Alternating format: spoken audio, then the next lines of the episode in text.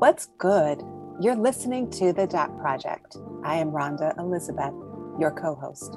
And this is your co host, Aaron Stallworth. The DAP Project is a podcast that explores culture and politics through DAP, the Black man's most nuanced and telling gesture.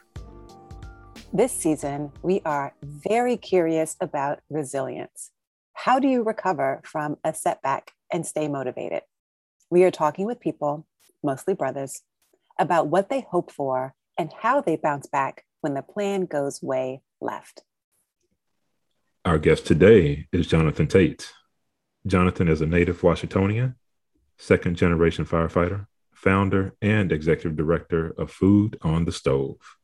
Motivated by his journey to healthy eating, he founded Food on the Stove to provide tools, resources, and actual delicious meals to teach firefighters health and wellness. He is also known to post hilarious photos and captions of his two children on Facebook. Definitely a kindred spirit of mine because posting pics of the kids is the dad flex for our generation. Your kid pics are adorable. I have known Jonathan for several years through our church communities and you, dear listener, will hear about his faith journey in this conversation. I'm so delighted to support Food on the Stove by creating a space for him to tell his story. Let's do it.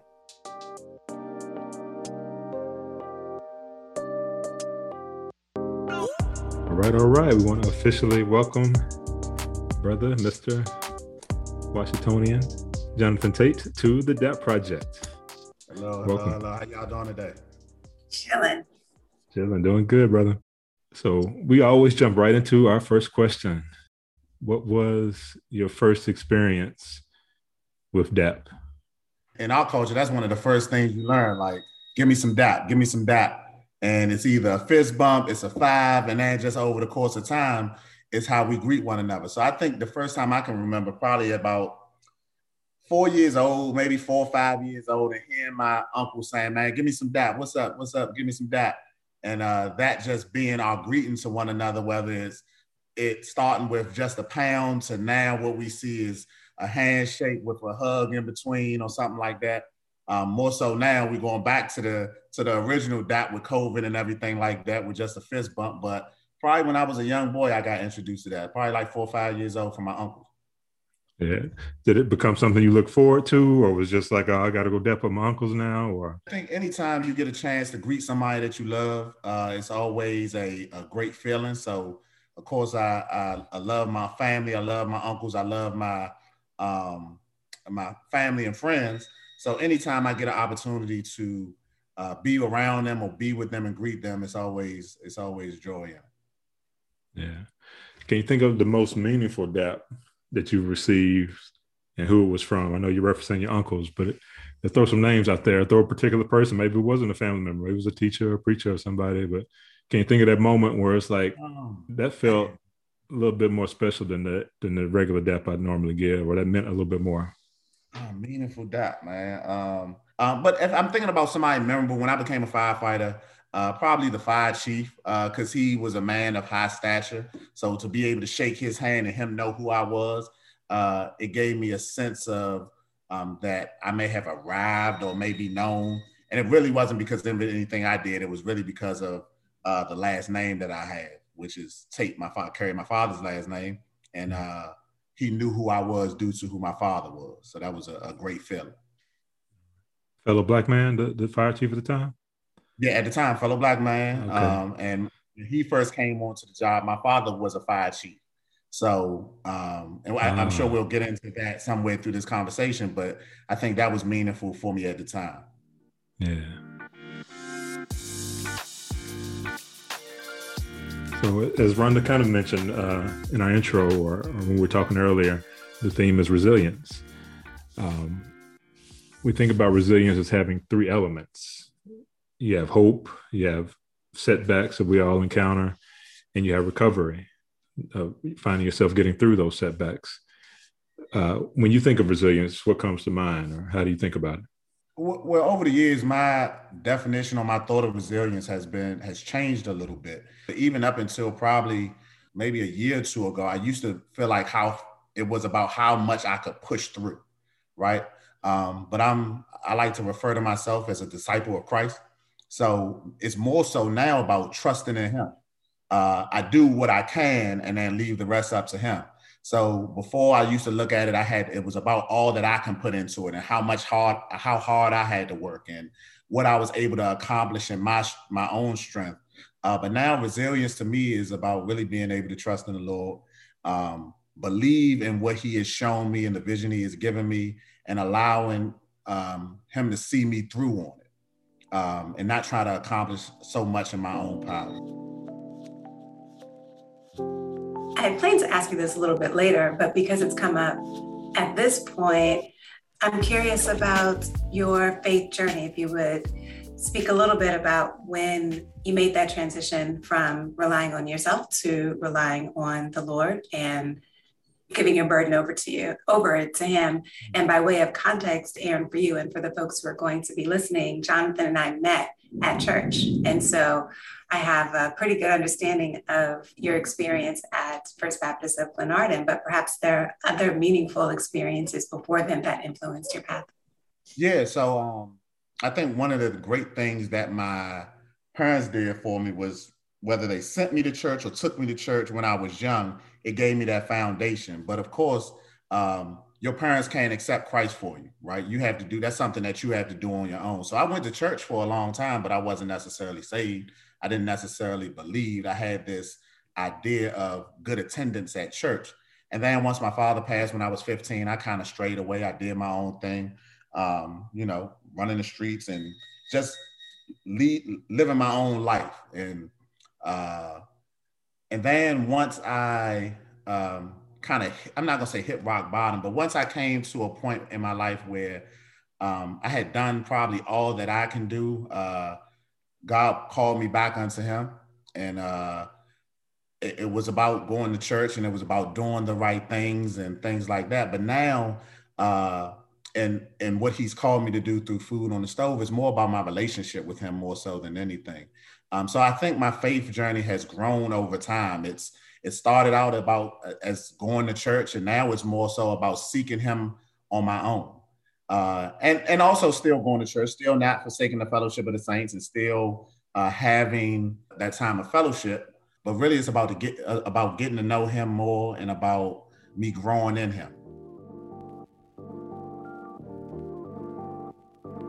Can you tell us about a time when you had to demonstrate uh, true resilience?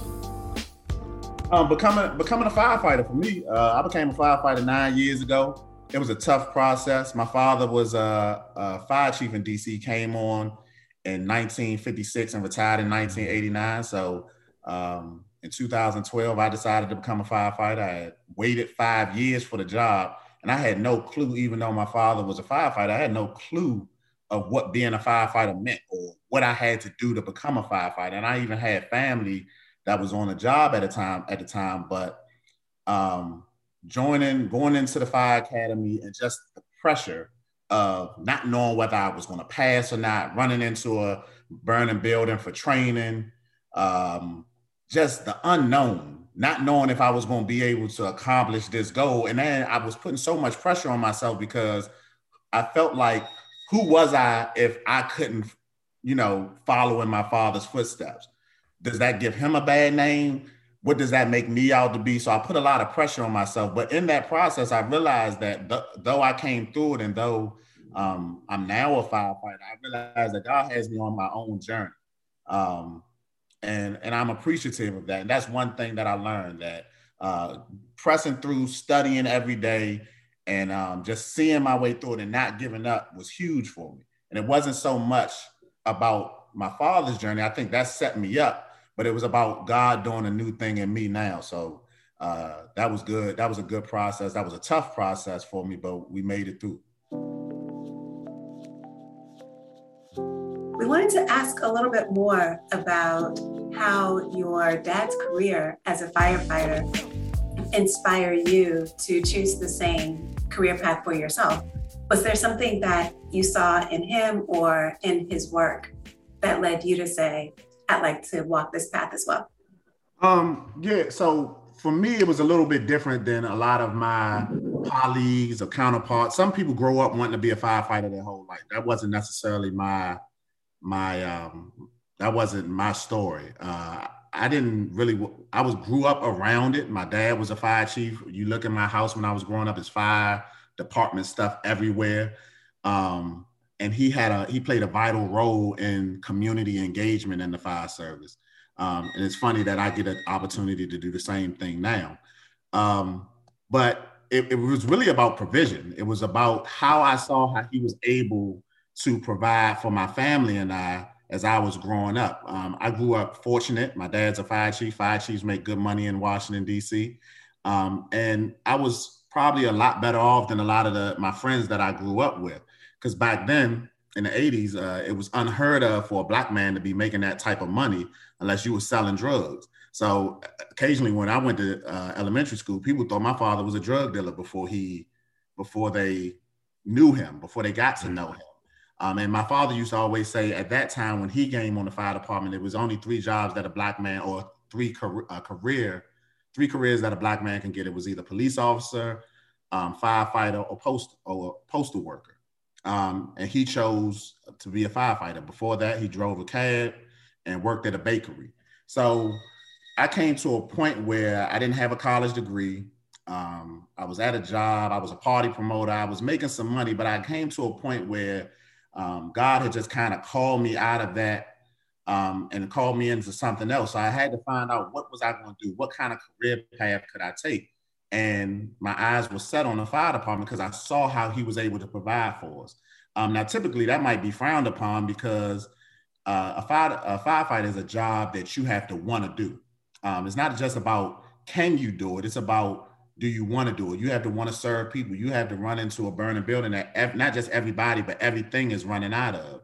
It was really, I was driven by provision. There wasn't a lot of opportunities for me without a college degree where I could be able to climb the ladder, I should say. Because uh, my father started off as a firefighter and went all the way up to fire chief. That is not too many careers you'll be able to do that to go from making, I think at his time, maybe eight, four dollars an hour to at the end of his career making $140,000 a year in 1989 or $120,000 a year at the time. Um, so it was really driven by being able to provide for myself and what I saw for myself, uh, a family in the future. Sadly, your dad died just a few years into his retirement, and he suffered from some ailments, heart disease, and cancer. Can you help us understand what are some of the unique demands on a firefighter's body that can wear you down and that oh. you have to be mindful of? Yeah, so um, I always try to tell firefighters to control the controllable, right? Uh, as a firefighter, you can't control sleep deprivation, hazardous environments, or stress of the job. So we talk about sleep deprivation. In DC, we run roughly about 230,000 calls a year. Um, and that's gone up every year that I've been on the job. When I first came to the job, it was 160,000 calls. Then it just went up probably about 10,000 calls every year. So you figure 230,000 calls amongst 33 firehouses, four shifts, that's a lot of calls being run. Um, and some days you go, you're not going to go to sleep. It's 24 hours. So we we are working a 24 hour job. So there's days I've been to work that I didn't sleep one hour at all. And if I did sleep, it was broken a broken sleep pattern. So we know that's not healthy for the human body to not gain rest because if you're doing that over a course of a 24 hour period, probably when you get home you may crash, but for your three days off, it throws your sleep pattern off. So you're just done. And you do this over the course of 25 years so you're able to retire. So we talk about sleep deprivation, we talk about hazardous environments. Um, so like I said, you are called to run into a building that everybody and everything is running out of.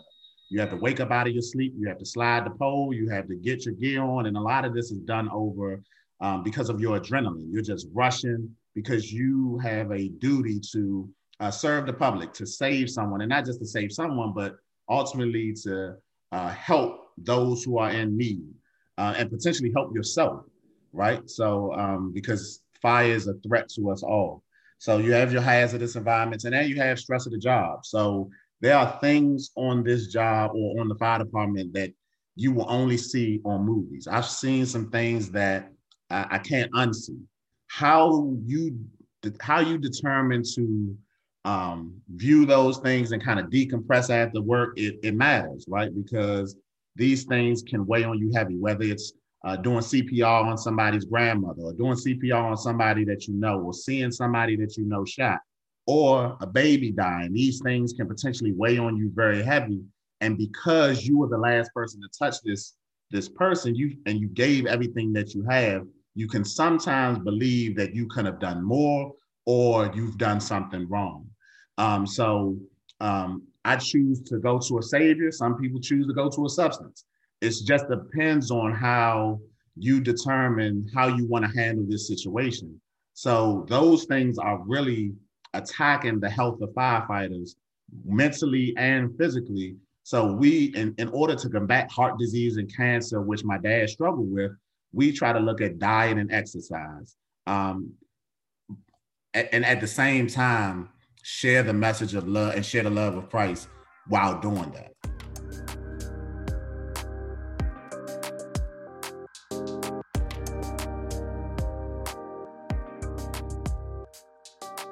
Let's add another complicating factor, and that's race.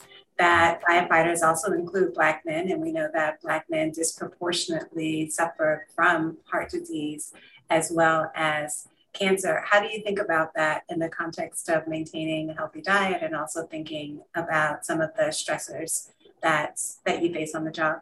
No, no doubt. I mean, I mean, you look at our culture alone, right? So I said my dad, I, I grew up fortunate. I had a lot more than a lot of my friends, but we still ate fast food every day.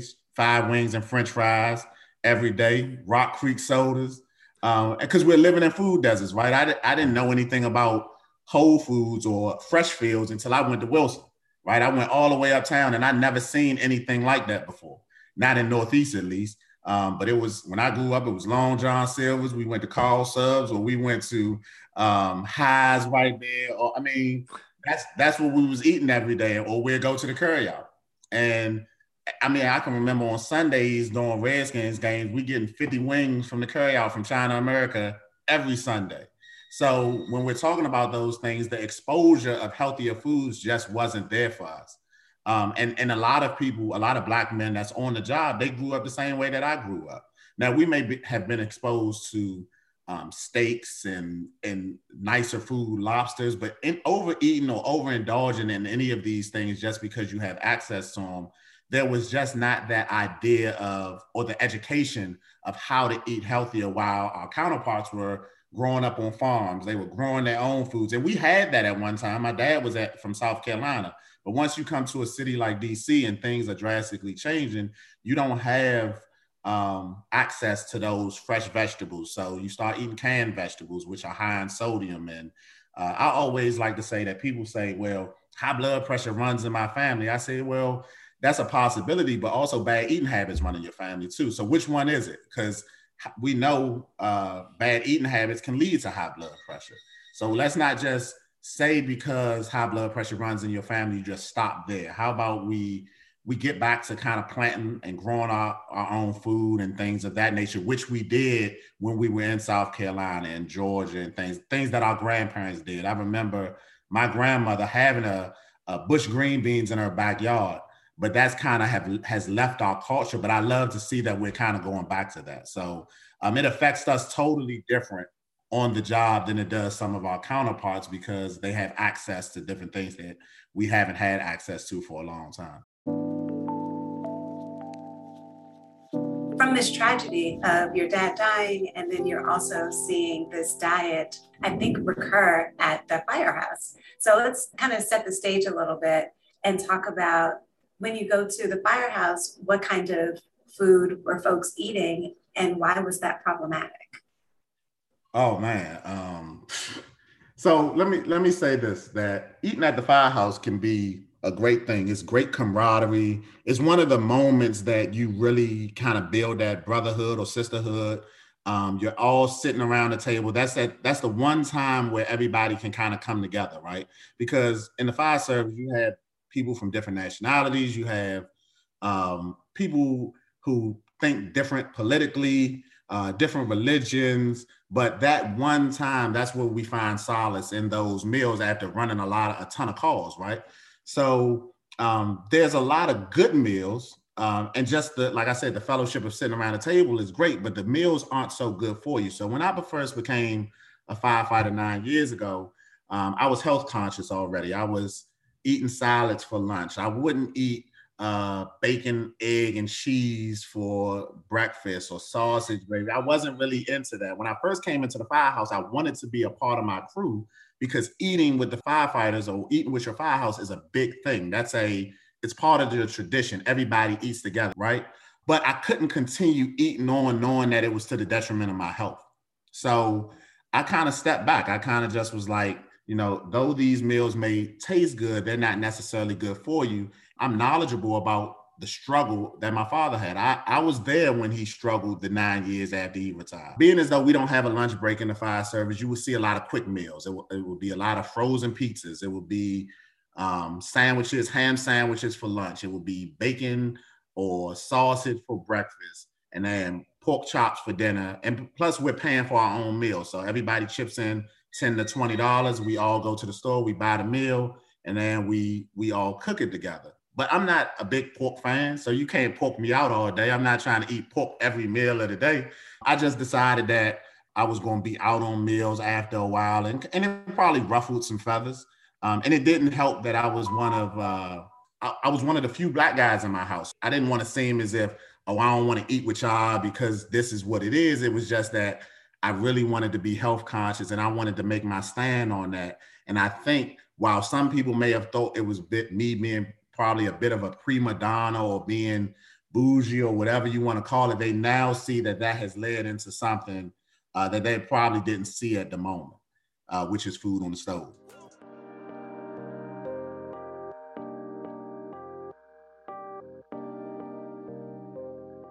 So the name Food on the Stove has a double meaning. Yes. And reading about the organization, um, many fire events are caused by food being left on the stove. Yep. And the negative impact on your health is also caused by the food that you cooked on the stove. So, can you tell us a little bit about how you decided to found the organization? And then Aaron is going to ask you a few more questions about how you work with um, with your fire crew. Okay. Um, well, first off, let me say God gave me the vision, right? Um, he gave me the vision due to my experiences in life. I, I, I, find the connection of what my father struggled with and me being there and seeing that and then leading me to be a fire, firefighter. I'm actually assigned to the same truck company that my father was assigned to. And we can imagine what it was like in 1956 um, of a black man coming into a, probably a predominantly, not just white firehouse, but a predominantly white um, counterparts on the job. Um, so we we dealt with different things. While I um, may not wanted to eat the meals um, per se, they didn't want him to eat with them in some cases, right? So our struggles were a little bit different. Yet um, he never allowed those situations to make him bitter. He was actually at the firehouse doing um, the riots after Martin Luther King was assassinated and 14th Street was burning. That was one of the things he always used to talk about that he had to be there when everything on 14th Street was burning uptown. And for now, for me to be a part of the legacy of being assigned to that same truck company is a very proud thing. Um, but seeing him struggle with that and me going into the firehouse that he was in, and I saw how people were eating, um, I wanted to do something to change that. Um, and so I decided to start food on the stove. And as you said, it's a double entendre. It's the number one way to structure fire start by food being left on the stove unattended. So I decided to take the same name and the phrase that we hear all the time. We would run fire calls. And when I first came on the job, I would hear the officer say, he would run to the top floor and say, Oh, it's just food on the stove. And it just rung a bell with me. And I was like, Well, why don't we pay more attention to the food that's on our stove that's ultimately killing us? it just had a nice ring to it. So I called my graphic designer. And, and let me tell you this God doesn't waste anything because I used to be a party promoter prior to being a firefighter. So all the marketing and promotions that I was used to doing then, I just mm-hmm. tied it into what I'm doing now, right? And so I called the graphic designer that used to make my flyers when I was managing EU and used to throw parties with Listen. He, he made my uh my logo, which is what you see on my shirt today, little small plug um, uh, he made my logo, and I said, um, I'm gonna start this organization. I wanted to be a nonprofit organization. And uh, he was like, all right, cool. And I don't think he really caught the vision at the time. I don't think anybody really caught it. They was like, what are you gonna do? And I was like, all right, well, I'm gonna take the money that I got and I'm gonna go buy some food and go feed the firefighters. They was like, you gonna do what? So I went to the farmer's market. I bought f- five grass-fed steaks, some broccolini, and some sweet potatoes. Right. And I took it to the firehouse. And at the time, and this kind of ties into resilience, I was going to hire a chef. Um, I was going to hire, I got a nutritionist and a cameraman to come to the firehouse so they could show and document this day. I had it all planned out in my mind, and everybody canceled on me. And at mm. that moment, I felt defeated. But I said, you know what? I'm gonna take the food to the firehouse anyway, and um, I'm gonna just donate it and give it to them. And I was at when I went back home, I was like, nothing went right. But I said, you know what? I'm gonna try it again next month. And next month it clicked. And what ended up happening was firefighters aren't used to anybody giving them anything. They're the ones in the community who are helping everybody else. But my job was who serves those who serve everybody else. That was going to be our role. That was what God was calling us to do. So the crew that I fed the next month said, Well, hey, we want to make a donation to what you got going on. And I said, Well, look, I don't want to take your money, but if you do, I want you to choose the next firehouse that you want us to serve, but it can't be in your area on your shift. So now we're going to make it so that you're serving somebody that you normally don't work with. So they paid it forward to the next firehouse. And then they that firehouse paid it forward to the next firehouse. And we were able to say, look, this fire, this meal was donated by the firehouse in Southeast. And they would say, all right, well, we donating the meal to this person. And it was just, it ended up being a real brotherhood, sisterhood thing. And um, now we have food on the stove.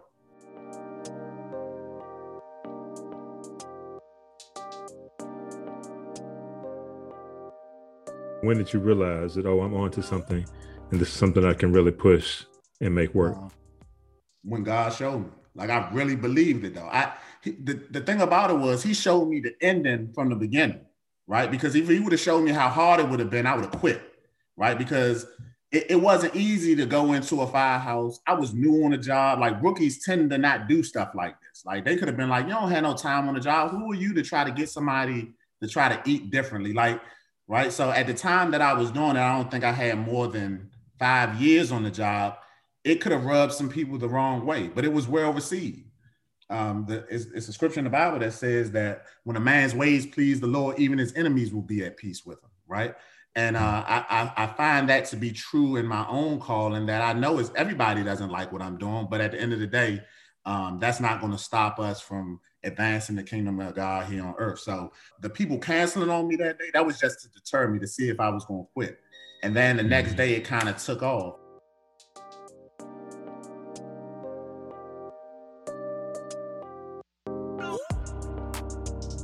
One of the, I would say, highlights of what we've done was when we built the gym. We renovated the gym for Lieutenant, Lieutenant Kevin McRae. He was a 24 year veteran on DC Fire EMS. He was the 100th member to die in the line of duty. Uh, he died from a heart attack.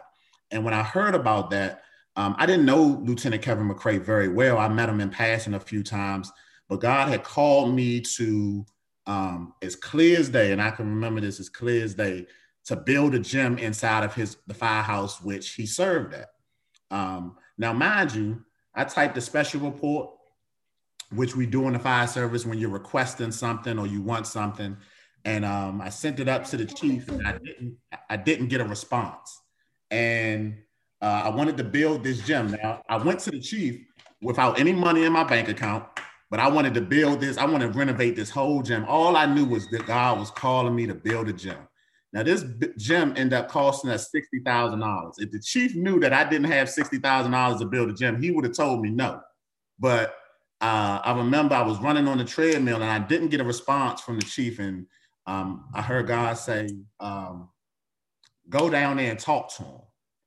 And I, I was like, go down. You don't just go down to the chief's office and go talk to him. Like there's a chain of command. It's a paramilitary organization. So there's a chain of command. Me as a firefighter, I don't just walk into the chief's office. So um, the chief's office is down on 14th and U Street.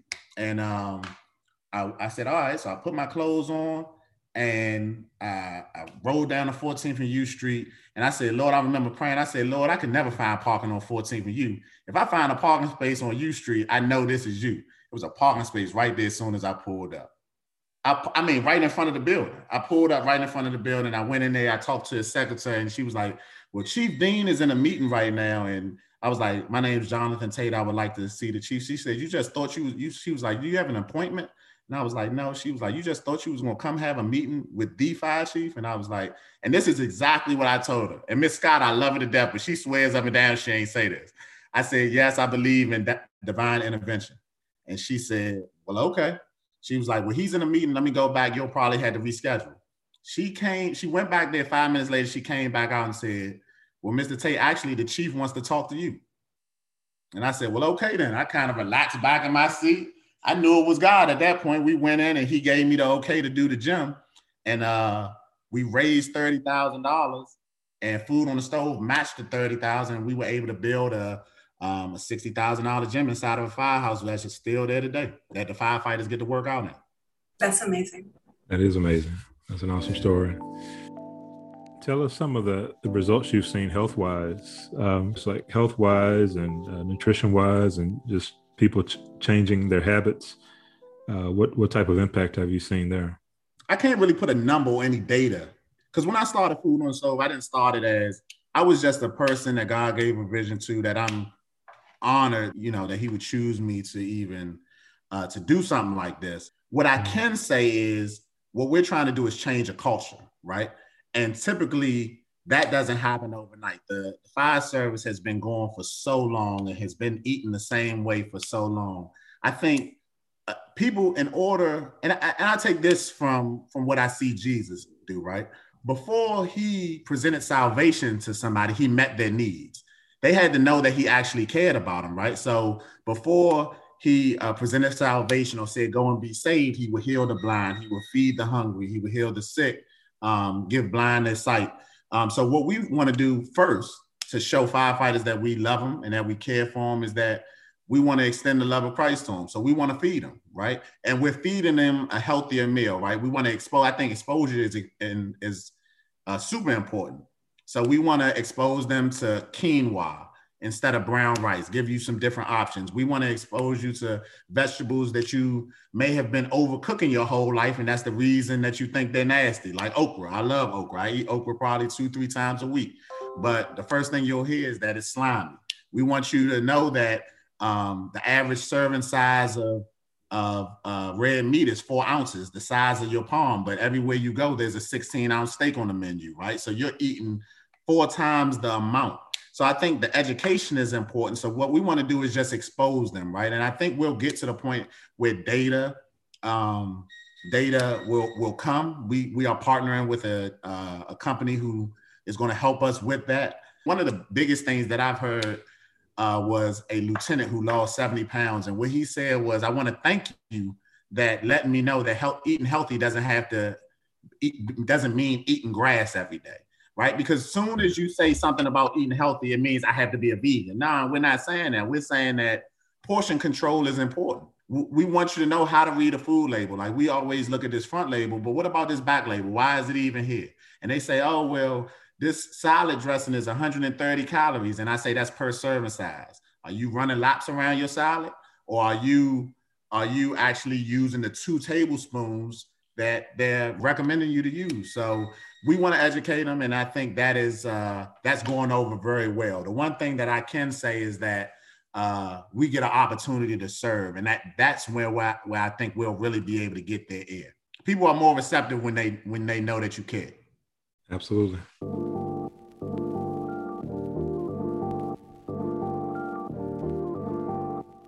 Establishing a nonprofit and leading a nonprofit is not a simple undertaking. And earlier you mentioned that that was not exactly what you thought you were going to be doing filing paperwork, managing programming, fundraising. What's been really surprising about being in this leadership role? That I still don't know what I'm doing. like, I mean, I think I think that um, allowing God to lead has been super important to this. Uh, every time that I think that I have to do it all, He shows up. Um, So I started by using my own money. I would work overtime and take my overtime money. And this is why I love my wife to death because she never once said anything. She sacrificed uh, trips and vacations and a, a lot of things that I could take my overtime money and spend it on these people who may not even say thank you or don't even care anything about you or know nothing about your your family or may not even give you anything, right? But that's the love of Christ. That's who Christ is, right? So um not once did we have to go out here and seek any type of funding. We've been sponsored by Giant, United Healthcare, um, uh, Verizon, and as of recent, Amazon Web Services, right? And we'll be announcing that soon. But not once did I reach out to any of them.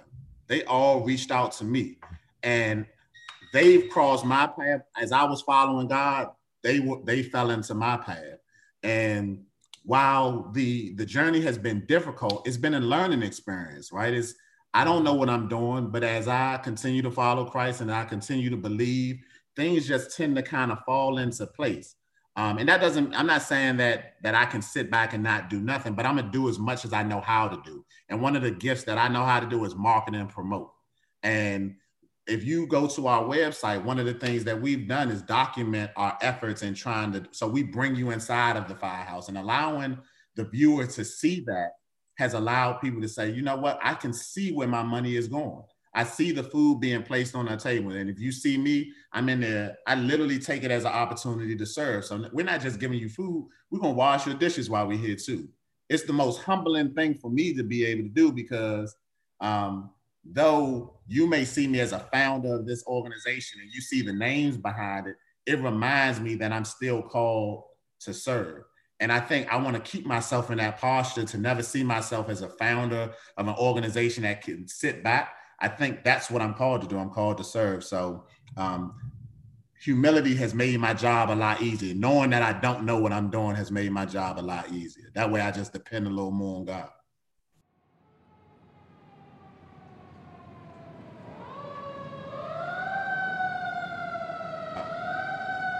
Dad were with you now, what job would he have at Food on the Stove? If my dad was with me, mm-hmm. right, telling me what to do, thinking, thinking that he, I could come up with it. He'd think he my boss. Um, but being the chief as he is, like, um, like I said, my father, when he was on the job, his thing was he was the first person to do the fire department parade. Uh, so they used to have a fire department parade where they would bring all the fire trucks and the kids would love it. So anything dealing with community outreach or community engagement. That's what he was all about.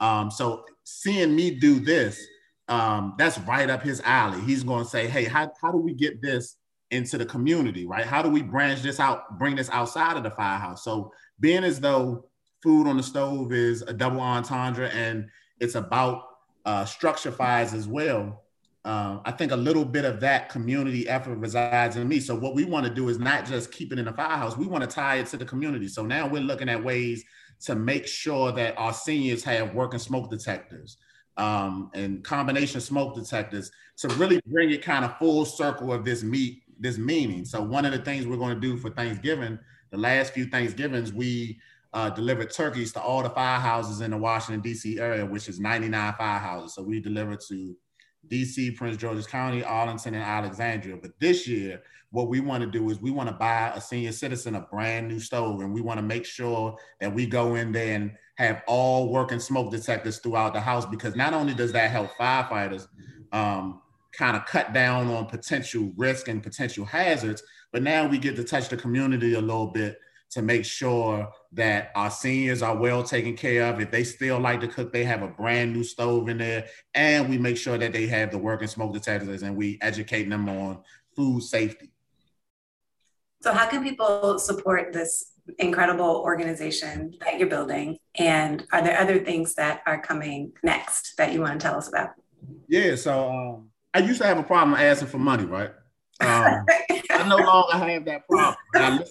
you got 99 problems. Asking for money ain't one. yeah, it's a beautiful thing. I, I, I, used to feel bad. Like I, I've never come up asking anybody for anything. I've, I'm used to kind of doing on my own. But uh, I think one thing God has shown me is that this isn't something that you're going to be able to do. This is way bigger than you, right? And I think it keeps me from getting my head too big and think that I've built something on my own. And I was listening to a TED talk. I can't even remember who it was, but she was basically saying that I shouldn't feel ashamed about. She was telling people who were. She was talking about fundraising. She was like, you shouldn't feel ashamed about asking for money because people are.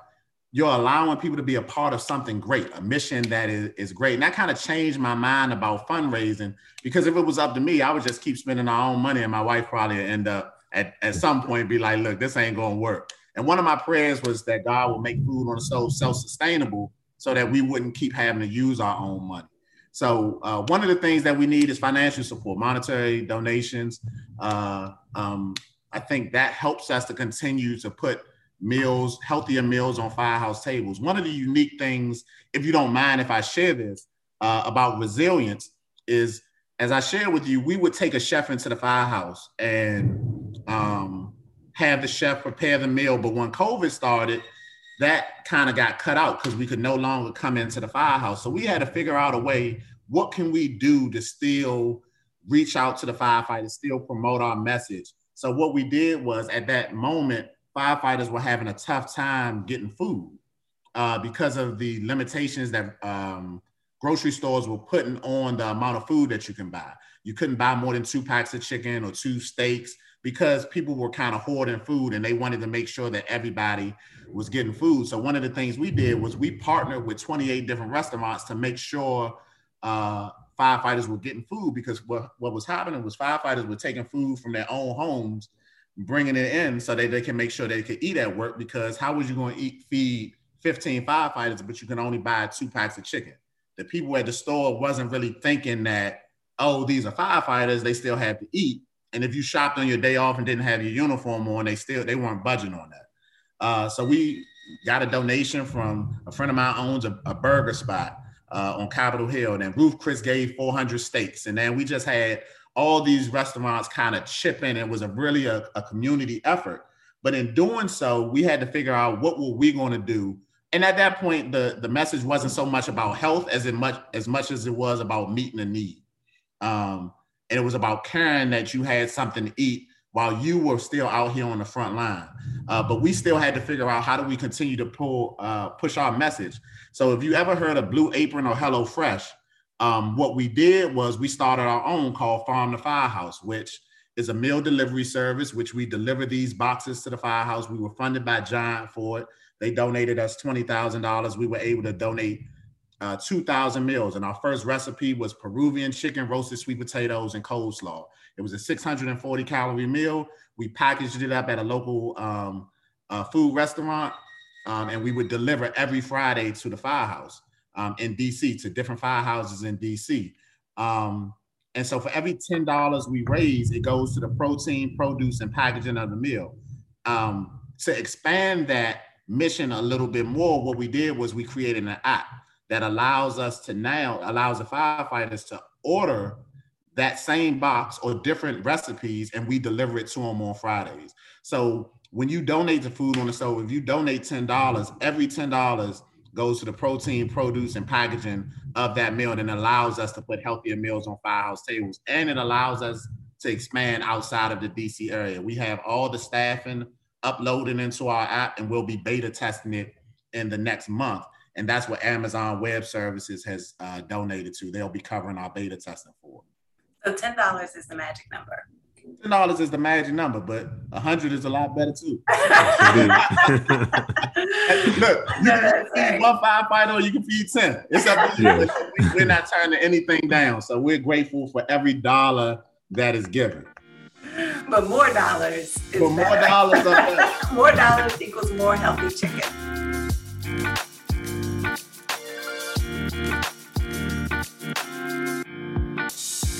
Well, to keep it moving and to sometimes have to bounce back, we know we have to take care of ourselves. Uh, we recently, Ron and I recently spoke to Pastor Heber out of Baltimore in, a, in one of our previous conversations, and he advised that you always take uh, practice self care for you and your community.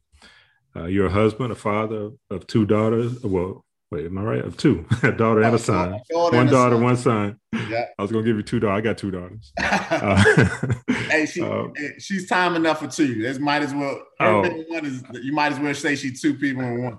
I understand very well, very well.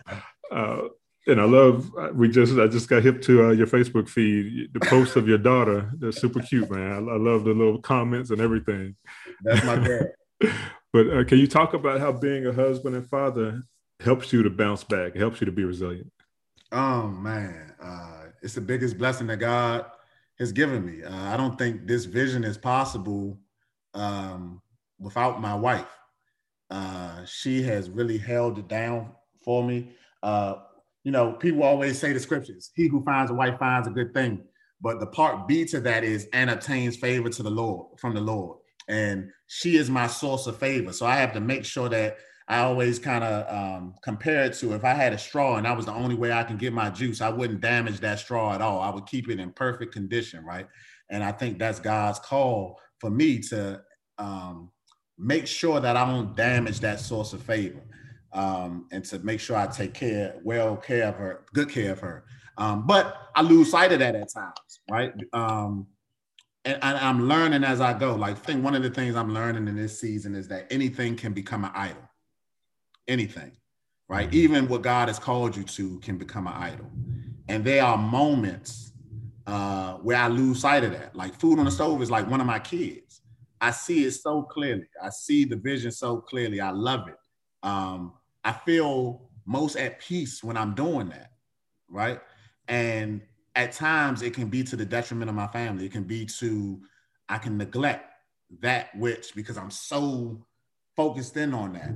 And uh, but in those moments, what I realize too is that's when I'm trying to do it on my own.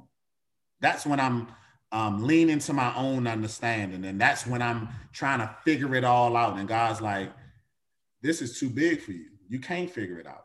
Like, I've called you to this, and the only way that you can do this is by staying attached to me. If you go and try to do this on your own, you're going you're going to lose sight of the bigger picture.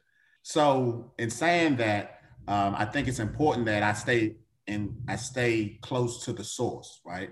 I think if God is my source, I'm going to always be a resource, but not just to those um, who the mission is is for it's really about my family. I can't show them that I'm this man of integrity and I'm serving them, but my home is falling apart, right? This that should be a reflection of what's what my relationship is with God is first, and then what my relationship is in the home, and they receive those benefits of me being in, in right alignment, right? Um, but I don't always get that right. So I'm gonna be honest with y'all. I don't always get that right, and I'm and I'm learning and um, I'm getting better and better and better at it each and every day. Well, as we close out, we, we love music here at the DAP Project, and we love to ask our guests what music is is keeping them resilient, keeping them going. So, what was in heavy rotation for you? I don't know, man. I've been a I've been a square for a little bit because I be in a car quiet. I be listening to my own thoughts, thinking about the next move. Um, but I listen to a lot of gospel music. I I mean, just like food, I think what you're taking in will end up showing. There's a lot of things that my flesh like, a lot of things that my ears like. I tend to ride quiet most of the time. When I'm running on the treadmill or running outside, I'm listening to some gospel music, to be honest with you. I'm listening to a lot of worship music.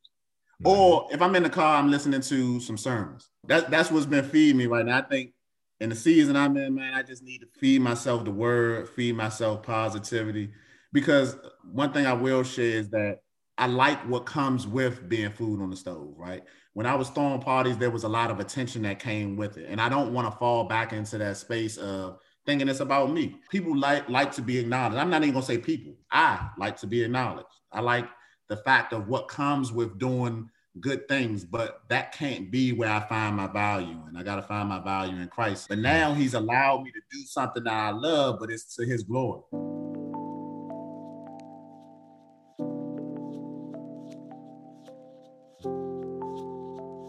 Well, thank you so much, Jonathan. It was a delight to talk with you and to hear. Well, thank you for having me. I really appreciate you, Aaron. I appreciate you, Ron. And Thank you for uh, allowing me to be a part of the DAP project um, and being able to share my story and continue to bring awareness to what we're doing in the fire service. I'm super grateful uh, that you all would even think of me to be on here. So thank you. Absolutely. Right. We appreciate you as well, brother. All right, we'll see you in those social streets. Take care. All right. Take care. Thank you for listening to our conversation with Jonathan Tate, firefighter and founder of Food on the Stove. You can follow Food on the Stove at Twitter with Food on the Stove underscore, on Instagram with Food on the Stove DC, Facebook with Food on the Stove. Also, if you enjoy listening to this story on resilience, definitely tap into the others. You can subscribe to the DAP Project on Apple Podcast. Hear from entrepreneurs, politicians, and pastors about how they took an L and bounced back. Shout out to Big Sean. Next up, will TDP be reading is the book The State Must Provide by HBCU grad and journalist from the Atlantic Magazine, Adam Harris. While we are still processing our August read, Chocolate City, we will now take a slight pivot from race, justice, and politics in Washington, D.C. to race, justice, and politics in higher education. Grab your copy of The State Must Provide and join us to discuss the book with the author on September 30th. TDP Tribe, remember that resistance is a highway with many lanes, and we hope you find yours. Take care, folks.